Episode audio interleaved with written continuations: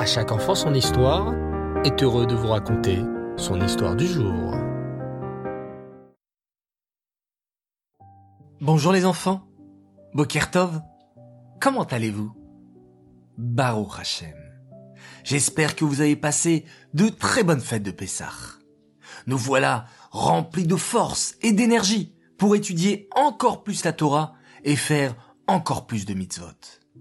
Pessah est arrivé. Nous sommes libres. Nous ne sommes plus esclaves du méchant paro.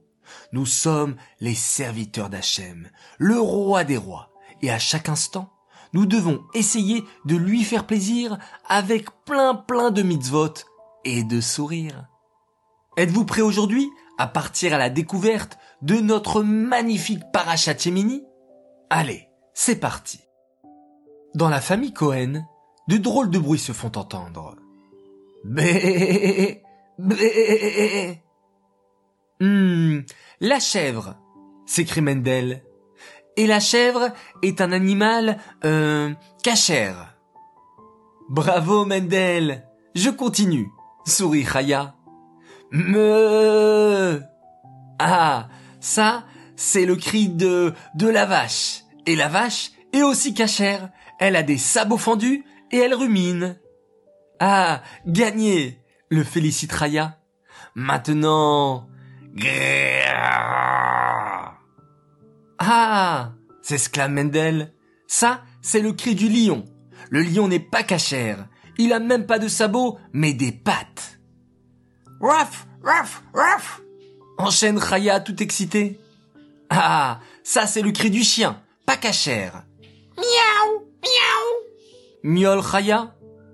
Ah, le chat, trouve Mendel, pas cachère aussi. Cote, cote, cote, cote, cote, cote, cote, cote. Ah, ah, ah, ça c'est la poule, rit Mendel. La poule est cachère. Maman nous a même fait du poulet pour Shabbat. Mendel et Chaya sont tout à leur jeu quand papa entre dans la chambre. Bokertov, mes enfants. Je ne savais pas que j'avais un zoo à la maison. C'est super. On n'a même plus besoin de sortir au parc pour entendre le bruit des animaux. Vous les imitez à merveille. Oui, papa, sourit fièrement Chaya. C'est un nouveau jeu qu'on a inventé avec Mendel. Je fais un bruit d'animal et lui, il doit deviner quel animal c'est. Oui, et je dois aussi deviner si cet animal est cachère, ajoute Mendel. Oh, bravo mes enfants, les félicite papa. C'est un très bon jeu pour réviser la paracha Shemini, car la paracha Shemini nous parle des animaux cachères et des animaux qui ne le sont pas. Mais, poursuit papa, avez-vous pensé à faire votre tefila? Ah, non, réfléchissent à voix haute Mendel et Chaya. On va la faire tout de suite. Parce que tu nous as appris, papa, que lorsqu'on fait la tefila, c'est comme si on offrait un korban à Hachem ajoute Raya. Mes enfants, dit papa en hochant la tête. Savez-vous que la tefila faite avec tout votre cœur, c'est le plus important? Écoutez plutôt ce qui s'est passé dans la parachat Shemini, et vous verrez combien la tefila est une arme puissante. C'était Rosh Chodesh Nissan. Après des mois de construction et d'efforts, les béné Israël ont enfin terminé de construire le Mishkan, la maison pour Hachem. Quelle joie!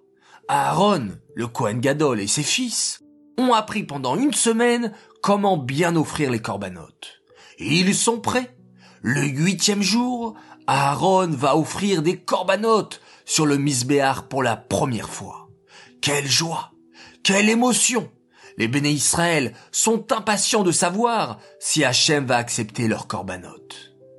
Mais comment les béné Israël pourront-ils savoir si Hachem accepte leur corbanote Ah, peut-être qu'Hachem va dire aux béné Israël, vos corbanotes sont acceptés, suggère Chaya. Mais non, s'exclame Mendel. Tu as oublié, au Arsinaï. Si Hachem se mettait à parler, les béné Israël vont s'évanouir comme lorsqu'on a reçu la Torah. La voix d'Hachem est trop trop puissante. Papa explique alors. Il y avait un signe spécial pour savoir si Hachem avait accepté les corbanotes ou pas. Si un feu descendait du ciel, cela voulait dire que les corbanotes étaient acceptés. Et surtout, que Hachem acceptait de venir habiter dans ce Mishkan. Et alors demandent les enfants curieux. Est-ce que le feu est descendu sur le Misbéach Eh bien, au début, non, murmure papa. Lorsqu'Aaron a offert les corbanotes sur le Misbéach, rien ne se passa. Tous les béné Israël attendaient inquiets. Si un feu du ciel ne descendait pas du Misbéach, cela voulait dire qu'Hachem n'acceptait pas nos corbanotes. Les secondes passèrent, puis les minutes, le feu du ciel ne descendait toujours pas. Oh là là murmurent Chaya et Mendel, inquiets à leur tour. Qu'auriez-vous fait à leur place, les enfants?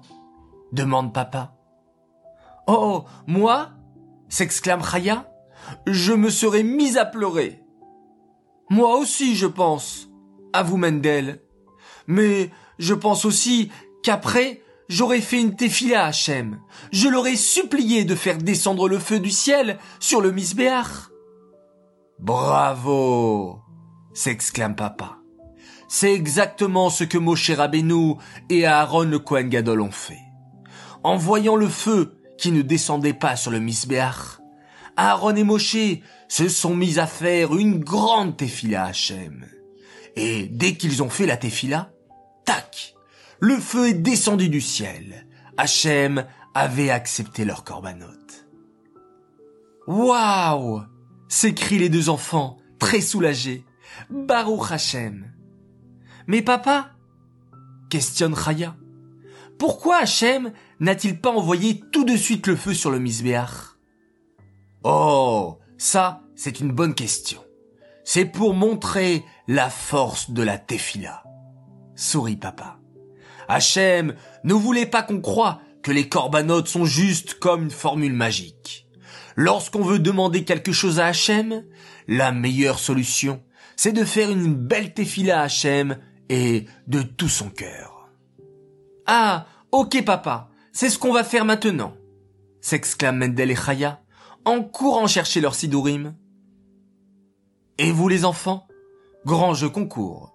Dessinez le feu qui est descendu du ciel sur le misbéach grâce aux téphilotes de Moshe et Aaron. Hatzlacharaba, bonne chance à toutes et à tous. J'aimerais annoncer maintenant la grande gagnante du concours de la Parachat Tzav. Vous avez été nombreux à participer, bravo à tous mes chers enfants, et la gagnante s'appelle... Sarah Lital Biton, bravo à toi, tu auras le droit à un joli cadeau. J'aimerais récompenser et féliciter également une fille extraordinaire qui m'a fait un dessin magnifique sur cette parachat Sav.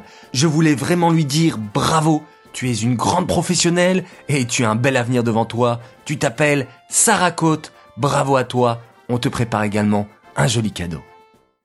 J'aimerais dédicacer cette histoire les Nishmat, Bluria Bat David. J'aimerais souhaiter deux grands Mazal Tov aujourd'hui. Alors tout d'abord, un immense Mazal Tov pour les six ans d'un garçon extraordinaire. Il les a fêtés. Shui Shel Pessah, il s'appelle Lévi Assouline. Alors Mazal Tov de la part de tes parents, Srolik et Moshe qui t'aiment très fort. Deuxième Mazaltov, et ça c'était le 15 Nissan, le jour de Pessah, où un autre garçon merveilleux a fêté son anniversaire de 7 ans. Il s'appelle Gabriel Baruch, un grand Mazaltov de la part de toute ta famille qui t'aime énormément et qui sont très fiers de toi. Les enfants, je vous dis à tout à l'heure pour la minute qui rassure.